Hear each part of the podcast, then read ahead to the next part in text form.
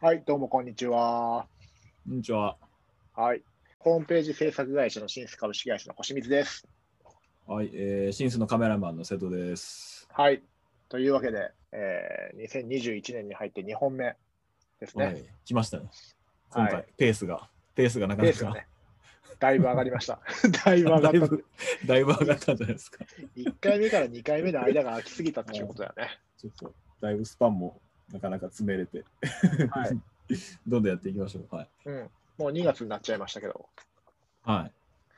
あのクラブハウスがね、すごく流行ってますね。そうですね。なんか流行ってますね。エスエヌエス。はい。はいあのーはい、き聞いてますか？聞いてるんですか？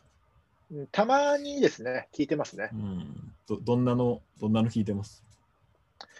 えー、なんか朝とかに。うん。何話してるかよくわかんないけど、英語のやつとか、ラジオ代わりに聞いたりとか、はいはいはい、あとは、なんだろう、知り合いの会社のなんか雑談タイムみたいなの聞いたりとか。うん、じゃあ結構一般の人のやつを聞いてる感じですか？うん、そうですね。うん。うん、まあなんか、新しいサービスだから、どんなもんかなと思って、うん、興味本位で。聞いてる感じですけど、どうなんでしょうね。逆に僕はあの深夜に聞いてることが多いんで、うん、深夜ってもうめちゃくちゃ芸能人がいるんですよ。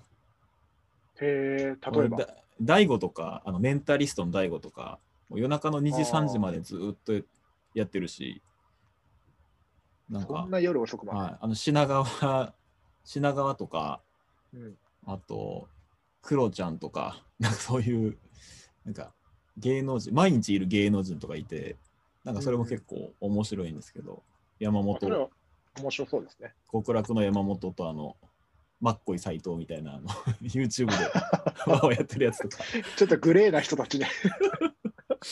結構面白い、面白いですねああいうの。ああ、そういうのがね身近で聞けるのがいい、ね。あ, あとは小木、小木もいますね、小木。小木やはぎの小木。小木やはぎの小木に、小木があの夫婦で出てて。あそういうのはやっぱ結構やっぱ普段こう、まあ、まあ夫婦で出るの面白いし、小木のやっぱ話とか結構面白いんで、うん、なんか小木にクラブハウスを教えるみたいな感じでみんながこういろいろなんかいろんな人が来て小木にクラブハウスの面白さを教えるみたいなのが、まあ、ここ最近やってて、あそれ面白いですね。結構面白かったですね。聞きたいな。うん。おおなんかね、まあ聞く分には結構。まあ面白いかなと思いながら聞いてますけどね。うんうんまあ、かなりね、ここ数年なかったぐらいの過熱ぶりを感じますね、このクラブハウスの広がりっていうのは。うん、な, なんでこんなにって思うぐらいすごいスピードで入りましたね、でもね。うん、なんかねい、いきなりだったよね。そうそう。あ招待制っていうのもなんか、そういう人気の要因の一つなのかなとか思ってますけど。こま初めてあのか会話に入ったというか、あの 手, 手を挙げたんです。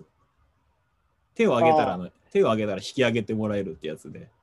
あれど う, どうなんですか？僕聞いたことしかないですけど、うんうん、なんか手を挙げると、あこの人話したいんだってって。あなんか上にあの緑色のマークがついてる人たちがなんかオーナーみたいな感じになってて、はいうんうん、なんかそう手を挙げた人をその上のなんかこうルームみたいなところに引き上げられたらこう喋ることができるみたいな。ああ。じゃあなんか発言したいですって言って手を挙げるわけね。あ、そうそうそうそう。でなんかじゃああなたあなた喋ってみたいな感じでそのこっち来てみたいな感じでこう入って入って喋るみたいな。それ全然知らない人たちの会話に入った。あいやいやもうし知ってる人。あ知ってる人、ね、あの昔からあの、うん、あの神戸の友達なんですけど。うん、ああいいですね。そういうのね。もうそそれがなんかクラブハウス始めたってあのピンコンってあの知らせみたいなのが来て、うん、でなんかいきなりなんか。美容師同士でこうなんかあの会話してたんでそこにいきなり入ってってあの さ, さも美容師のような感じで話に入っていってなりすましだずっとずっとふざけふざけたコメントばっかりしていやでもなんかなかなか自分が参加するのは確かに面白いなっていうのはまあだからなんかこういろんな人とじゃあ今度ちょっとやってみようかみたいな話にはなんかなってるんですけどね。うん、面白そうですよね。うん。まあ言ったらこの雑談ラジオもクラブハウスでやってもっていうことですよね。なんか途中で誰か入れたりとかしても面白い。記録に残んないっていうのがね、なんかこう。あ、そう、そうっすね。うん。うん、あの、おしゃべりを残したいから、ポッドキャストでやってるわけであって。うん、まあ、またなんかちょっと、スピンオフみたいな感じで、クラブハウスでやるのもありかもしれないですね。うん、なんか会議とかはもう、ずっとつなぎっぱなしで、なんかやるとか。もう結構そのそういう使い方もしてる人もいる、いるみたいで。え、でも他の人に聞かれちゃうでしょ。あ、だからそのルームを作って、その要するに仕事のメンバーだけをそのルームに招待して、そのし仕事の話をクラブハウスでするっていうこと。あ、そこには他の人入っていけないんだ。あ、そうかそうか、そういうことか。あ、確かにそうですね。はい、入ってこれるのか。フォロワー、フォロワーとか入ってこれるか。うん、そうかそうか、そうですね。あ、そうですね。そう、確かにそうか。うん、じゃあもう結構難しいな。そういう使い方も難しいですね。うん。うん、なんかね。そうか。ちょっといろいろやりながら、なんか見ていくしかないかな。まだわかんないですもんね、いろんなことが。そうだ、だから、まあ基本的には誰に聞かれてるかわかんないから、うん、結構発言には気をつけなきゃいけないのかなとか思ったりしてますけどね。うんうんうん、確かに。まあちょっとね、アイティー 業界のこう、ね、働いてるものとしてはちょっと知っとかないといけないかなという。でもね、なんか正直ちょっと僕はその周りが結構いろいろ使いこなしてるじゃないですか。うん、あ、なんかちょっと自分はまだついていけてないなっていう感じがしますね。うん。うん、ちょっとね。すごいですね。ついていけてないし、なんかそんなクラブルームずっと聞いてる。なんかと集中もできないじゃないですか。うん、うん、なんかぼ僕なんか会話が耳に入ってくると仕事できなくなっちゃうんですよね。そうそうそう。まあまあ使い分けですかね。なんか移動中とかになんか本当、うん、ああそっか聞いたりするのはいいかなと思うけど。うん、うんうん、すごい人気っぷりで。まあまあちょっと今度また会社とかでもいいしなんかやってみましょうか。なんか驚いたのが。本当にそういう アイティー とか別に専門でもない、ね、うん、ような人たちもクラブハウスはなんか知っててどんどん入ってくるみたいな。そうっすよね。だからすごい広がりっぷりがすごいなと思って。うんうん、まあ、でもこ、こういう広がり方は珍しいですよね。なんかこうある一定の層がわーってやっててどんどん入ってくるのが結構普通っぽいですけど、うんうん、なんか一気にこう裾野までバーっと広がったというか、うん、珍しいパターンですよね。うん、本当に、うん、なんかね、まあなんか、ちょっとだらだら話をしてみたいよね、あそこでもね。うんうん、で、知らない人入ってきたりするんでしょ。まあでも、あの、聞、聞かれはするけど、その、あげなければは話はできないというか、うん、うん。でも知らない人入ってきます。あ、あげたいですね。あの、あ、この方手あげてらっしゃる。あ、そうそう、いや、でもなんか、この前、あの、高島市長が夜中にずっと、やってて、なんかこうやっぱ手挙げ誰か話したい人いますかとか言ったらパーって挙げた人とかがなんか北九州でなんかこうこんなことやってますみたいな人を上に上げてなんか話聞いたりとかしてたんで、なんかそうやってこう本当に一般の人がこうそういうまあた高島市長と話す機会なんてそうそうないと思うんですけど、なんか直接話せる場としては面白いなと思いましたけどね。いいですよね。うん。いやなんかすっげえくだらない話題でルーム作ってやりたいですね。うん、いやだから大喜利したいです僕。クラブは す, すぐ大喜利。それは、ね、考えてます。もう大喜利しようと思って。めちゃくちゃ大喜利しやすい。だからあのあのお題出してボケたい人に手上げさせてその上で回答させるとか。僕は大喜利自信がないので、じゃあ隅っこで聞いてますね。ちょっと今度やってみます。多分面白いと思います。あ、面白そう。うん、そういうの。いいですね。話題。まあなんかね、つながりを求めてるんでしょうね。みんな。まあそうですね。なんかやっぱ会話がね、家にいて会話ができないとか、うん、っていうところで、なんか来たんだと思いますけどね。うんうんうん。うん、ですね。そうですね。まあなんかね、ど, どうですか最近。どうですか最近っていうか、雑談。あれですね。ありますね。あれでしょ。イエローモンキーの。イエローモンキー。ライブアルバムが出ましたね。出ましたね。あれは。あのやばいっすね。僕ね、シーディー 買ったの最後に買ったのいつだろうと思って。お僕もそのライブアルバム買ったんですけど、うんうんうんうん、あのー、あれですね、なんかにじゅうねんぶりのライブアルバムらしいですね。あの、ソーアライブですよね。はいうんうん、で、にじゅうねんぶりかで。でもよく考えたら、自分も シーディー 最後に買ったの、じゅうごねんはもう経ってるかもしれないですね。最後に シーディー 買ってから。ま、マジっすかいや、なんかね、何をか最後だったかなと思って思い出したんですけど、うん、大学にねんぐらいの時に、リンプビズキットってわかります？洋楽？洋楽の、うんまあ、ちょっとミクスチャーロックみたいな。うんうんうん、なんかね、それはすげえ聴いてたのは覚えてるんですよね。それはでも シーディー で聴いてたんですか？ シーディー で聴いてました、それは。うんうんうん、で、まあ、リンキンパークとか、うんうん、レッチリとかですね。ああ、洋楽なんですね。うん、なんかそこら辺を シーディー で聴いてたのすごい覚えてるから、そ, その時、二十歳ちょっとかな。うーん。社会人になってから シーディー 買った記憶がないですもんね。マジですか？じゃあ、こう、毎出るたんびに買うみたいな、じゃあ、アーティストはじゃあ特にはないんですか？もう僕はイエモンだけです。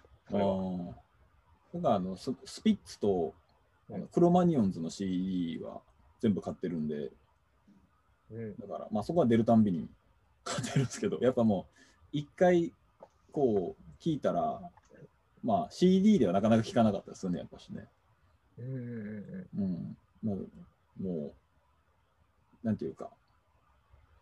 入ってくるじゃないですか。Apple Music とかにも入ってくるんで。あうん、データでね。そうそう。あ、でもクロマニオンズはあの入らないですよね。あの、あら、ソニーなのかなちょっとわかんないですけど、あそうですね、ソニー、確かソニー系のアーティストは Apple Music に入ってこないんで、うんまあ、クロマニオンズは基本的に買うんですけどね。だからブルーハーツとかも全然入って、ハイローズとかも全然入ってないし。そうね、ブルーハーツ聞きたいんだけど入ってないんだよね。入ってないですね。うん入ってたとしてもあれでしょ、オルゴールとかでしょ、多分。そうそうそう。オルゴール。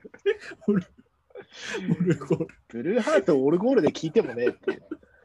オルゴール。この、この多分、すごいわかると思いますよ、みんな。この入ってるけど、オルゴールしかなかったっていうやつ。そうそうそうあの、なんか、歯医者とかで流れてるような、オルゴールの。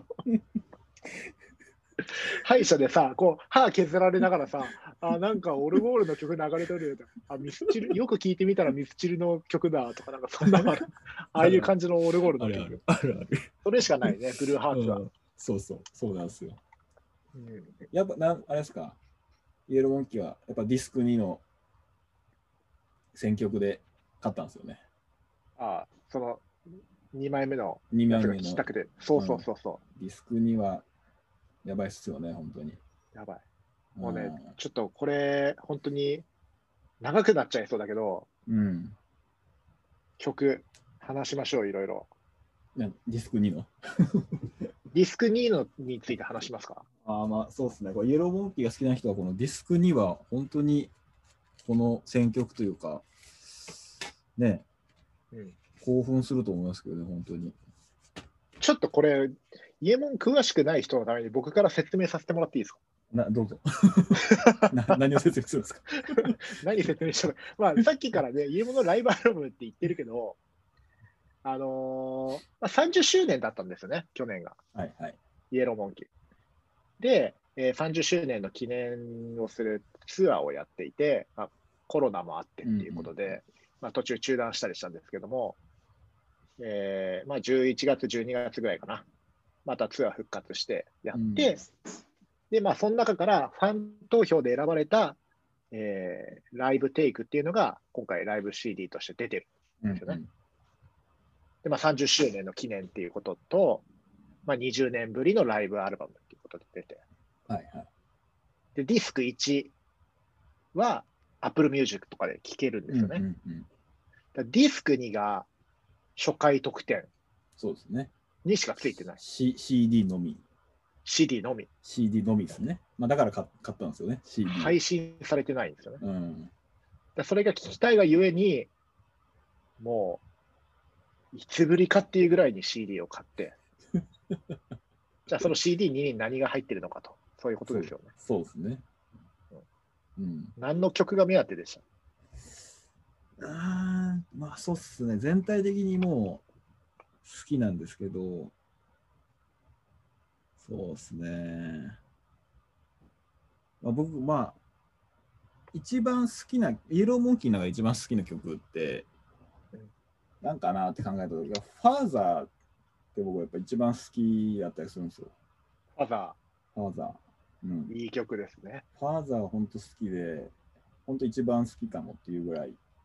これがライブテイクで入ってるっていうのはもう相当なですね。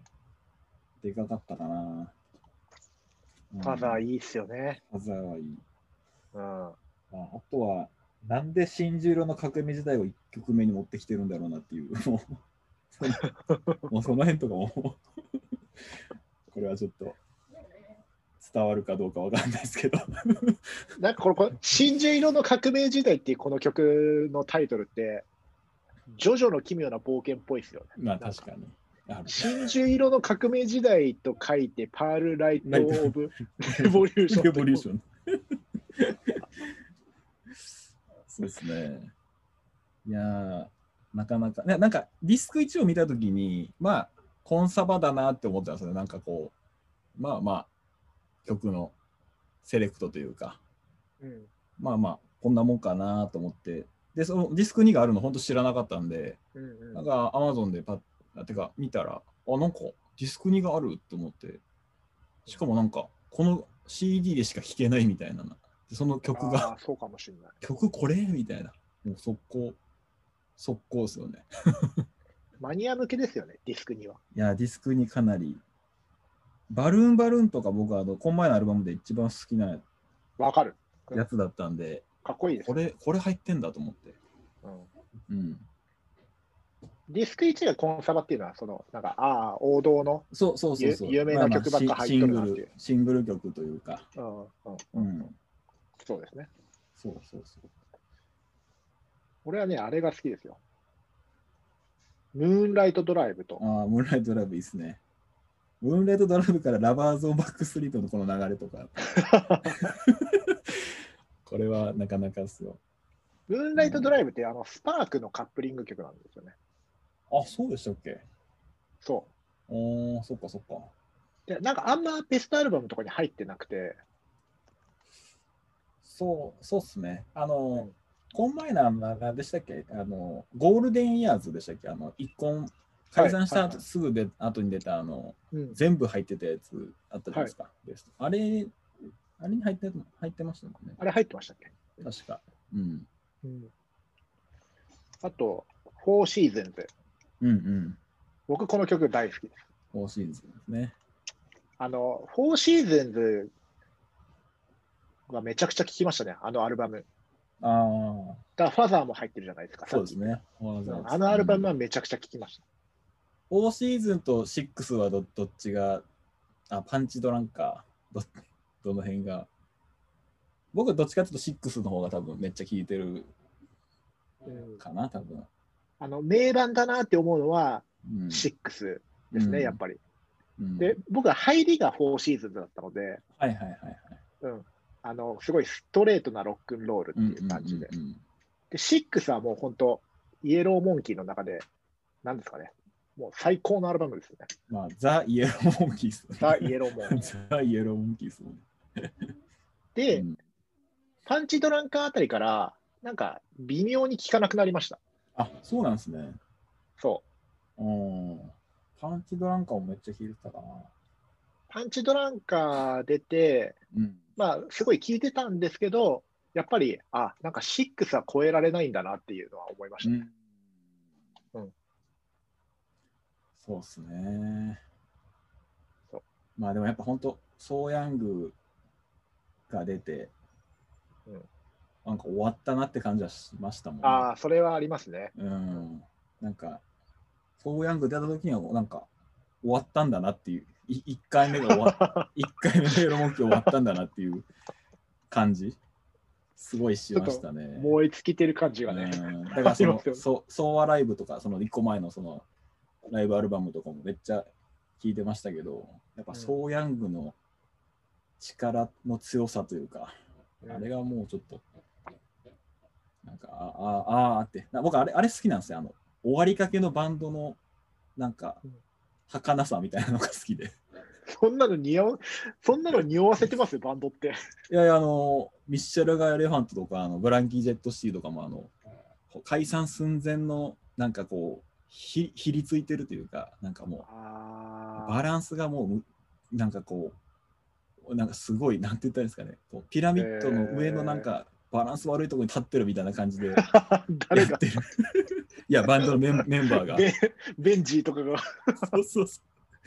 なんかちょっとなんかあったらすぐ壊れそうみたいな感じのあの感じでのバンドの状態が結構好きで、なるほど、なんか好きなんですよ。そのギリギリのギリギリで成立してる感じ、うん、あれがなんかソーヤングの時もちょっとそれはすごい感じてましたね。僕なんかあのその去年の終わりの方のツアーでイエモン熱がまたすごい高まって、うんはいはいはい、あれ買ったんですよ。あの吉井和也の自伝を買ったんですよね。えー、あそんなのあるんですかね。うん、自伝出してるんですよ。はいはいはい、で、そのパンチドランカーツアー、うんうんうん、いちねんかんでひゃくじゅうさんぼんやったんで、はいはい、やってましたね。その時の様子とかも結構書かれてて、おやっぱもう気持ち的に死んでたって書いてありました。あパンチドランカーね、うんうんひゃくじゅうさんぼんですね。うん、なんかもうまさに打たれ続けてる状態だったみたいなこと書いてありました、ね。なんかねこうと、途中でスタッフの人がなんか死んだりしてたでしょ。あ、そうそう、亡くなってですね。なんかね、うん、なんかそれですごい打ちのめされて。そうそうそうそう。うん、最後がファイナルどこだったっけな。横浜アリーナですかね。どっかでやったんですけど。はいはい。もうなんか全然覚えてないみたいなこと書いてありましたね。あ、そうなんですね。うん。自伝か。ちょっと今度見せてください、ちょっと。ああ、貸します。そ, そんな、そんなこんなですごいずっとイエモン熱を携えたまま年を明け、ライブアルバムが出たので、ずっと聴いてる今。いいっすよね、本当に。あとあの、マリーに口づけと愛っていう曲が入ってますね。うんうんうん。これがなかなかないですよ。ないですね。うん、でもこのマリーの口づけの前にあのウェディングドレス入ってますからね。うん、これ、これ、すごい歌詞ですよね、この。いや、ウェディングドレスのなんかこう、な情景描写とか、ものすごい、うん、ものすごいですよね。あのな、なんですか、これ、これ、なんかこの結婚式をぶっちぎられた女の人の話みたいな感じなんですよね、うんうん、きっと。そうそうそうそう、うん。ウェディングドレスであなたを待ってるみたいな。そう、なんかでも、ようそんな歌詞思いつくなと思って。本当に。あの、なんか、近所の嫌なご婦人に、うんうん、惨めなレッテルを貼られる。惨めなレッテルを貼られる。後ろ指を刺されて歩くみたいな。だから早く、だから早く来てっていう。で、ウェディングドレスで待ってる。だ何が起きたなんかえ、映画の、何でしたっけえ映画の、何の映画のようにでしたっけな、なんか言ってますよね。そういう映画があるんでしょ、多分。えー、か歌詞の中に、なんか、何だったっけあ思い出せない。このウェディングドレスの中、歌詞の中。なんか映画のワンシーンみたいみたいな。映画のなんとかのようになんか映ってたと思うんですけどね。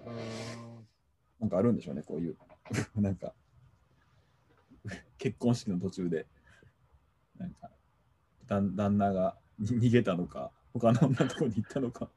あまあ、なんか、真っ先に僕ら世代で思い出すのが、そのロングバケーションってドラマがあって、はいはい。ロングバケーション見てました？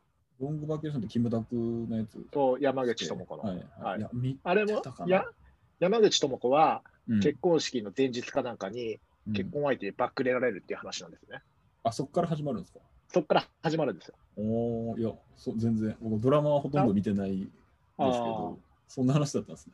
そうそうそう。えー、このウェディングドレスっていう曲はまさにその山口智子のことを歌った曲なのかなみたいな感じの世代的、世代的にはそんなそれぐらいのタイミングじゃないですか。ドラ、ドラマ見てて思いついたんですか。なんかね、もっとこの曲の方がドロドロしてんだけどまあね、まあイエローモンキーらしいらしいっちゃらしいですよね、本当にでなんかそのドロドロした世界観から次のマリーに口づけっていう曲でボンジュールジャポン、ボンジュールジャポンってなんかすごいハッピーな曲になるっていうか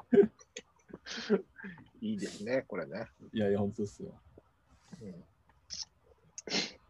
うん、いや、これはぜ、ぜひね、聞いてほしい、聞いてほしいというか、まあでも僕たち世代は、まあみんなイエローモンキー大体好きだったんじゃないかなとは、うん、ちょうど世代ですもんね、本当に。でもなんか僕ですね、イエローモンキーずっと昔から好きなんですけど、うん、なんかその、なんて言ったらいいですかね、当時はルナシーとかグレイとかの方がすごい熱狂的だったじゃないですか。まあそうですね。うん、なんかイエローモンキーって若干その影に隠れてるなみたいな感じはしてましたよ。どうなんでしょう、そこら辺。まあなんか熱狂うん、熱狂的なっていうよりはやっぱちょっと、ま、マニアックさはあった。なんかジャムとかはですね、ジャムとかあのスパークとかラブラブショーとかあの頃はなんかちょっとポップさもあったけど、なんか前半のね、なんかサードアルバムぐらいまではなんかもうね歌詞とかもう世界観グラムロックみたいな、デビッド・ボーイみたいなのをこう、うん、踏襲してるというか、ビジュアルっていうビジュアル系でもちょっとまあ路線は少し違うビジュアル系でもないでしょうからね、多分ね。うんうんうん、まあ売れないよなっていう感じのスタイルですもんね。いや僕あの最初に聞いたのってロマンティストテイストなんですよ、本当に。へえ。あの中学校の時になんか友達があのん中さんの時かな、なんかだから高校どのタイミングだったか忘れたんですけど、なんか家に来てって言われて、はい、あのなんかこのれんなんか田中なんかに 絵, 絵を描いてくれって言われたんですよ。田中なんかこうえ棚棚になんか絵を描いてくれって言われて、棚棚にね、そうそう、うん、あなんかもともとちょちょっとだけ絵がうまかったんで絵を描いてくれって言われて、でその時になんかこうすげえいい シーディー があるので、はちセンチの シーディー ロマンティストテイストをなんか持ってて、なんこれっつってで聞いたらめちゃくちゃかっこいいなみたいな。その時の中学生だったかな、中学生ぐらいだったと思うんですけど、多分そのぐらいですよね、多分ロマンティストテイストが。でしょうね。うん。えでもうじゃあ超初期の頃からだからフ ァ, ファーストファーストシングルですもんね、だからファーストシングルですよね。そうそうそうそう、だから今考えたらでもすぐ覚えてるんですよ、やっぱあロマンティストテイストだったということを。うん、結構衝撃衝撃を受けたんで、よよどっからこんな シーディー を持ってきてその時多分すごいね、その友達の時は多分多分スピッツとかミスチルとか、うんうん、なんかそういうのが多分巷ではみんなが聴いてた時代だったんで、多分そのなんでこんなのを聴いてんだっていうようなやつだった。そうですよね。そ、そのミスチルとかスピッツとかに比べると、うん、その時代のイエモンのファーストシングルってもう多分かなり極物的な扱いですよね。いやいや、そうそうそうそう。筋肉少女隊みたいな扱いですよね。あのミュージックステーションとかにも絶対出ないタイプの多分テレビとかに俺らがテレビとかに出るとかみたいな、ははみたいな感じで多分尖ってやってたと思うんでそうなんだ、すごいな。そうそうそう、いや思い出したらなんか、あそういえばロマンティストテイストを聞かせてもらったなと思って、ちょうどロマンティストテイストも入ってますもんね。新宿の革命時代の次ロマンティストテイストですよいですよね、でもこれ。いや、ロマンティストですけど、めちゃくちゃ好きなんですよね。虹の出るマシンガン、ね。うん意味がいいですね、か声を出してカンバセーションってどういう意味なんですかいや声を出してカンバセーションですよ。カンバセーションの意味が分かんないですよ。カンバセーション会話ですよ、会話。あ、会話なんですか。会話、会話。あ、じゃあそのまま、そのまま。そのまま。なんて、なんてないこと言ってるんですね。なんか言葉のはめ方が面白いですよね。まあまあ、そう、そうですね。そう、そうかも。うん微妙に韻を踏んでるような歌詞書くから。そうですね。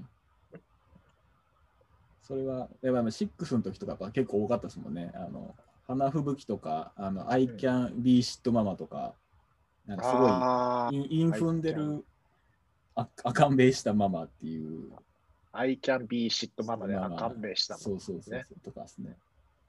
そうそうなんか上手ですよね。結構、うん、ろくは結構インフ、歌詞が結構やっぱり、なんか作ってる感じすごいなと思ってましたけどね。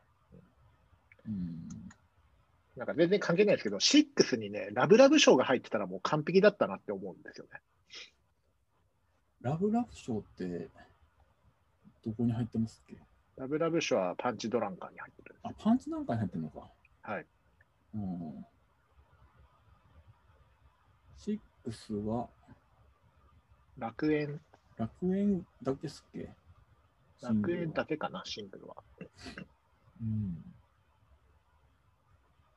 ラブラブショーがろくに入ってた方が良かったんですか？うん、なんか入っててほしかったなと思って。うんうん、なんかそのろくのツアーでよくラブラブショーとかやってたから。うんうん。うん入ってたらよかったなと思ってですね。懐かしいですね。いや、瀬戸さんがこんなに伊右衛門が好きだとは僕は知らなかったんで。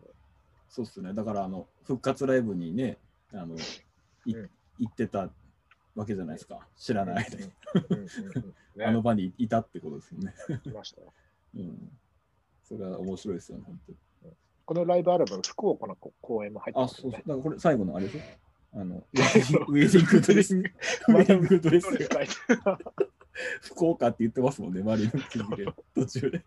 いや、他にもあるのかなと思ったら、もうそれだけ、その、ボーナストラックのウェディングドレス、マリンに口づけだけに、福岡ドームでのやつですね。そうそうそう、この公演だけ、えっと、ディスクにの、初回特典にしかついてないディスクにの中でも、さらにボーナストラックなんですよね、これだけ。うんだからにせんじゅうななねん、これだけにせんじゅうななねんの公演なんですよ。あれっすっけ、目から鱗かなんかやってた、ね、そうそう、目から鱗っていうライブ。うんそうそうなん、福岡ドームでやりましたもんね、目から鱗。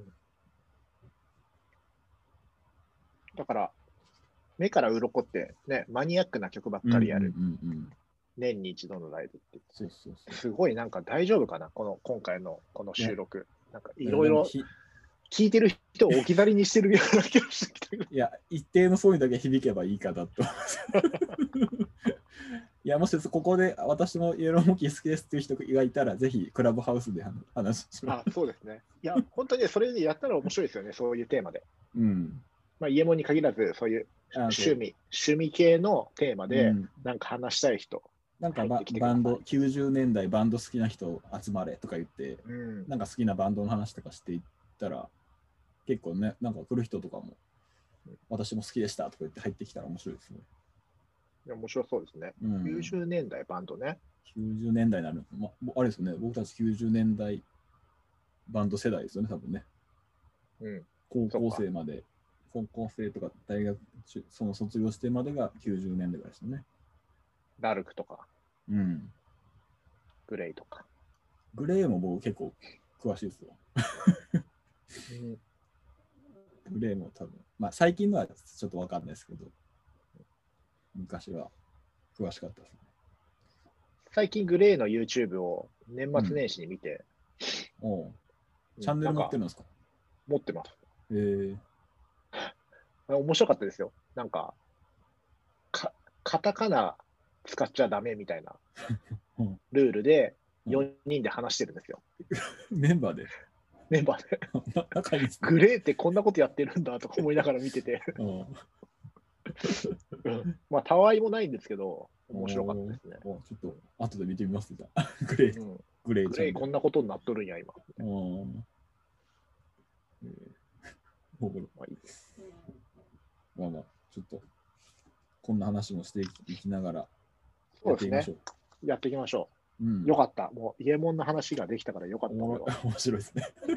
まあ多分ししだしたらこんなものでは済まないと思うんですけどちょっと定期的にやりましょう。そうっすね。アルバムいちまいずつやっていってもいいし。いやマニアックやね。アルバムレビューしながら。まああのですね、今日はちょっと出てきなかったけど、もうないの話をしないといけないからですね。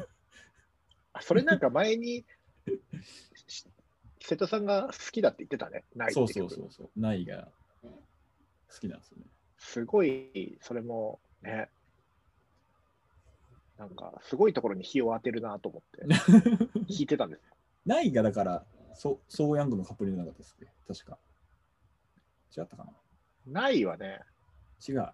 ラブラブショーじゃないか。あ、ラブラブショーか。ラブラブショーのカップリング。そうや、ソーヤングのカップリングは違うな。ニューヨークシティルーザーかな。そうかもしれない。うんうん、ニューヨークシティルーザーってニューヨーク。ニューヨークシティルーザーってそうや、ね。これなんで、なんで笑ってんのかわかんないよね。いや、もう知らない人からすると。ニューヨークシティルーザーですね、ソーヤング。そうそう、ないがラブラブショー。なんか、ないの雰囲気がですね。うん、今回入ってる「ホライゾン」って曲があるじゃないですか。ああ、はいはいはい。なんかちょっと似てるなと思って。確かに。うんうんうん、僕はホライゾンいいなと思うんですよね。いいですよね。うん。そうなんですよ。でもなんかやっぱり今のイエローモンキーってすごい楽しそうだなって感じですよね。なんかこう。わかる。なんていうか、うん、なんですかね、こう。でそれ当時の、うん、当時のイエローモンキーはやっぱりこう、な、なんていうかこう。な, なんて言ったらいいんですかね、押しつぶされそうっていうか、なんかこう、うん、なんていうかですね、なんこうヒリヒリして、ヒリヒリしてる、うん、ヒリヒリしてるし、ピラミッドの上のなんか、バランスの悪いところに立ってるみたいな。崩れるんじゃないかっていうようなバランスで成り立ってたバンド。そうですね。今はなんかすごい楽しんでる感が、うん、それありますね。このアルバムも本当になんか楽しそうにやってるなっていう。うん、これをごじゅう過ぎに戻ってきてなんか楽しくやってんだなっていうのがなんか感じられるのはすごいいいっすよね、うん、本当に、うん、みんなごじゅう過ぎですよねもう、うん、ごじゅう過ぎになってもまだね初期の頃の曲をやって成立するとかってすごいなと思うんですよね。なんか昔の曲はね声が出ないとかなんかよくあるじゃないですか、うんうんうんまあ、そんなもなく本当に楽しそうにやってるなと思って、うん、これはこのアルバムだからそのソーアライブあの、うん、そのにじゅうねんまえのあれとかも本当ひ、はい、ひりつきの限界みたいなアルバムアルバムですよね。そうだからそれこそパンチドランカーの後ぐらいでしょあのあれ出たの多分、うん、そうですね。うん。あなんかやっぱそういうの感じますか？全然違いますよねやっぱし。あなんかあんまりそういう意識で聞いたことはなかったから。うんいや聞き直しましたもん、ソーアライブを。なんかやっぱ全然違うなと思って。お音から出てます、そういうのが。いや、多分聞いてみてくださいよ、その空気がもうアンバランス感というか、なんかこうひ ひ, りひりついてる感じがすごいですから。だから今日面白い、そのアンバランス感。まあまあ、ちょっと ぜ, ぜひみみな、皆さんも聞いてみてください。ちょっとアンバランスな、ね、音も。ゆくゆく話したいですね。そう、そうですね。ど、どの辺がそうなのかっていうのをちょっとじゃあ次の機会に。そうですね。ミッシェルのアンバランスな感じはなんかわかります。あ、そうそう。ミッシェルもそうせつ、はい、説明しますよ、ミッシェルも。うん、どの辺がアンバランスなのか。うん、いや、いいですね。なんか思いっきり雑談っていう感じで楽しかったです、はい、今日、はいはい。はい。というわけで、じゃあ今日はこんなところですよね。はい。はいはい、最後まで聞いていただいてどうもありがとうございました。はい、ありがとうございました。はい、また次回よろしくお願いします。はい、また、またお願いします。